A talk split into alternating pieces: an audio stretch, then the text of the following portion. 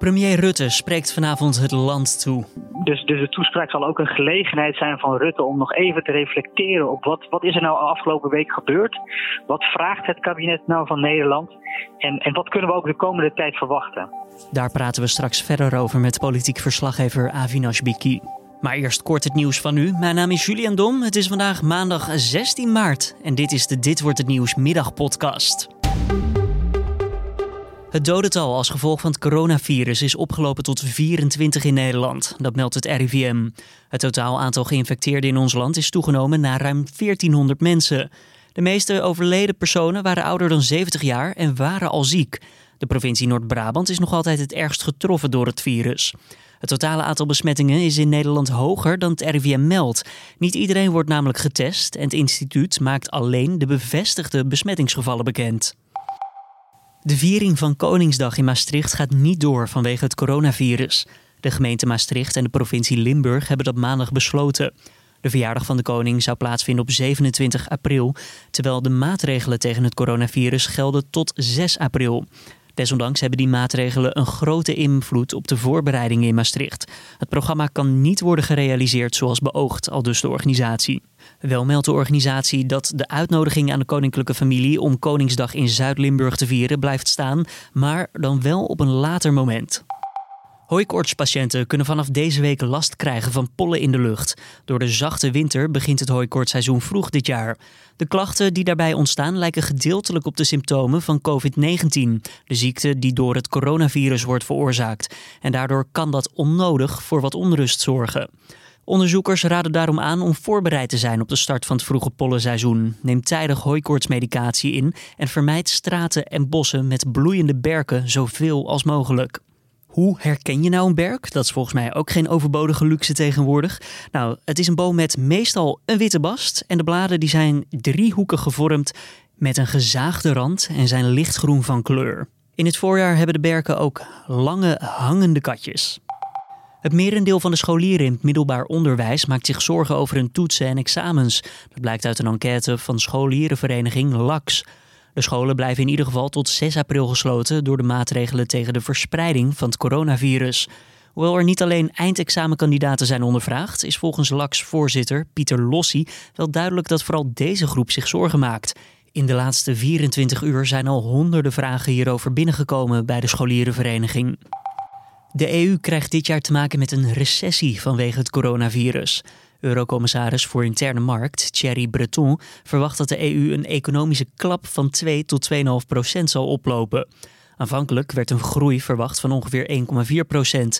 Maar dit is dus 2 tot 2,5 procent lager, waardoor er gesproken wordt over een krimp.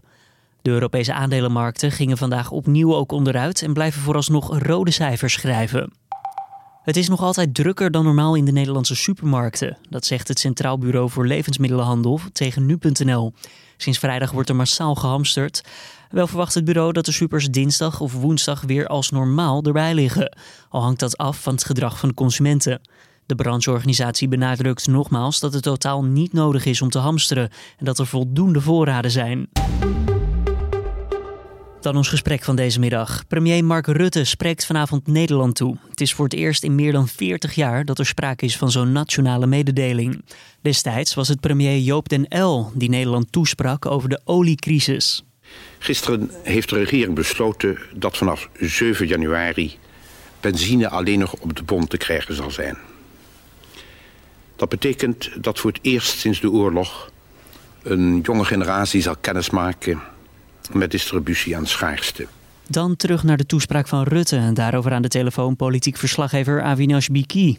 Avinash, om te beginnen, is jouw werk ook gewoon te doen vanuit huis of moet jij vandaag ook gewoon weer in Den Haag aanwezig zijn?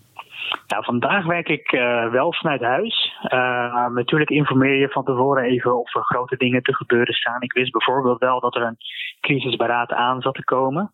Uh, maar dan vraag je van tevoren aan, de, aan je bronnen van komt daar nog nieuws uit van is het nog handig om daarbij te zijn of niet. Ja, en als ze dan zeggen van uh, dat het niet, niet verwacht wordt, dan, dan kun je dat prima vanuit huis coveren. En bovendien uh, gebeurt er een hele hoop uh, om ons heen natuurlijk. Genoeg om je op voor te bereiden en genoeg tijd dan om andere stukken te tikken. In plaats van in de hal te wachten daar bij het ministerie van Justitie en Veiligheid. Ja, precies. Want ja, zondag kregen we het al te horen. De minister-president Mark Rutte die zou maandagavond om 7 uur het land toespreken. Iets wat niet veel eerder is voorgekomen. De laatste keer was 1973. los daarvan, ja, wat, wat is daarover te vertellen dan over zo'n toespraak? Ja, het is, toch wel een vrij unieke gebeurtenis. Hè? Je refereerde zelf ook aan 1973. De toenmalige premier Joop den L sprak toen het land toe. We kijken, wij kennen, hè, dus onze generatie, wij kennen die beelden eigenlijk alleen maar van een Amerikaanse president die dat doet. Bijvoorbeeld hè, bij het, uh, het, aankondigen van een oorlog of een andere aankondiging. Dat, dat kennen wij in Nederland eigenlijk niet. Dus uh, in de recente geschiedenis is het ook nog niet echt gebeurd. Dus de afgelopen, nou, wat is het? Uh, meer dan 40 jaar al niet. Meer dan 40 jaar, ja. Dus Rutte heeft dat zelf ook nog nooit gedaan. Dat geeft wel aan hoe, hoe uniek de situatie, hoe ernstig ook de situatie is waarin we verkeren.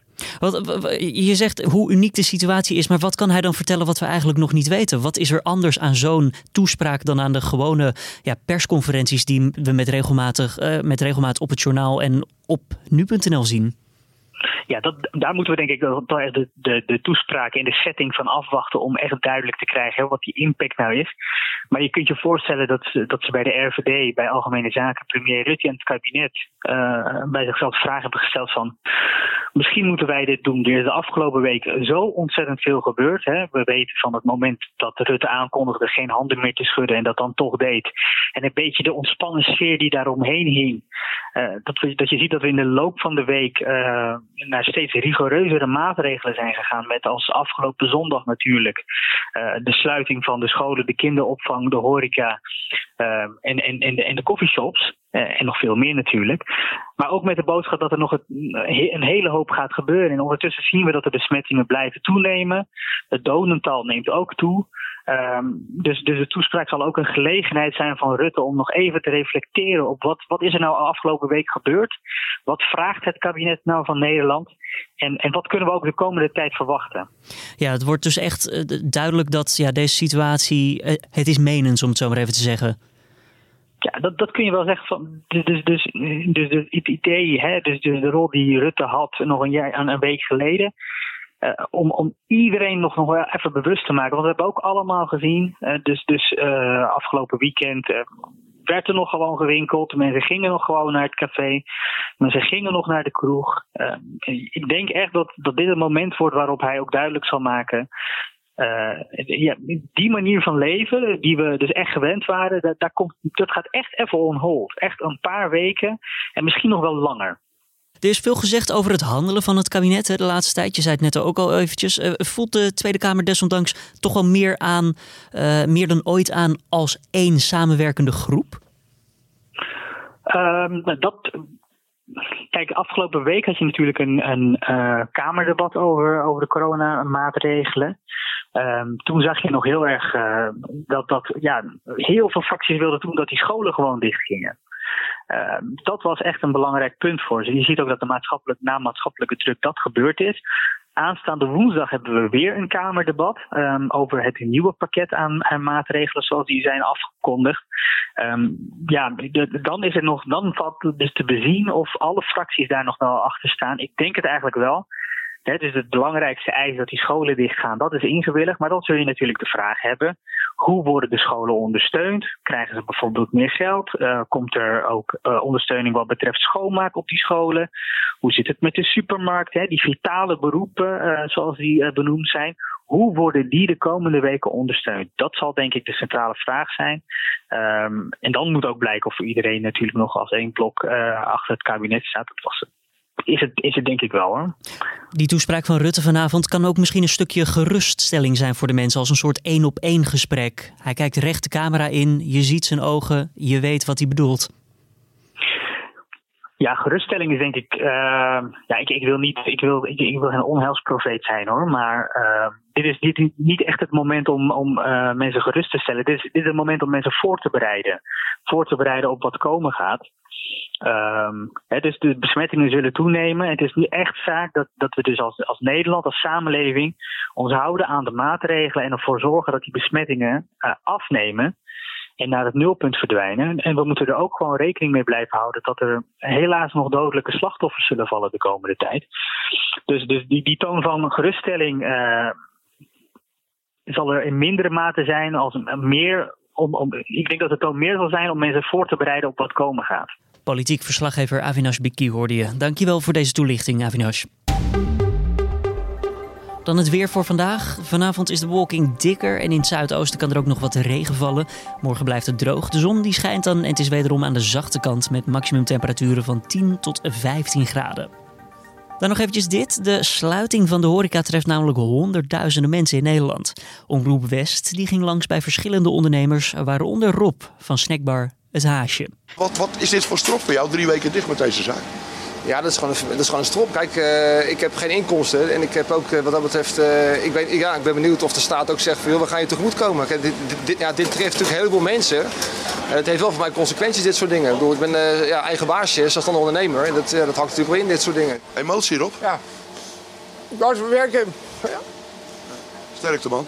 Ja, ja dankjewel. Een emotionele Rob dus bij Omroep West. De Kamer van Koophandel die geeft advies voor veel ondernemers op veel gestelde vragen, zoals hoe zij gebruik kunnen maken van de verruimde borgstelling midden- en kleinbedrijf, oftewel de BMKB.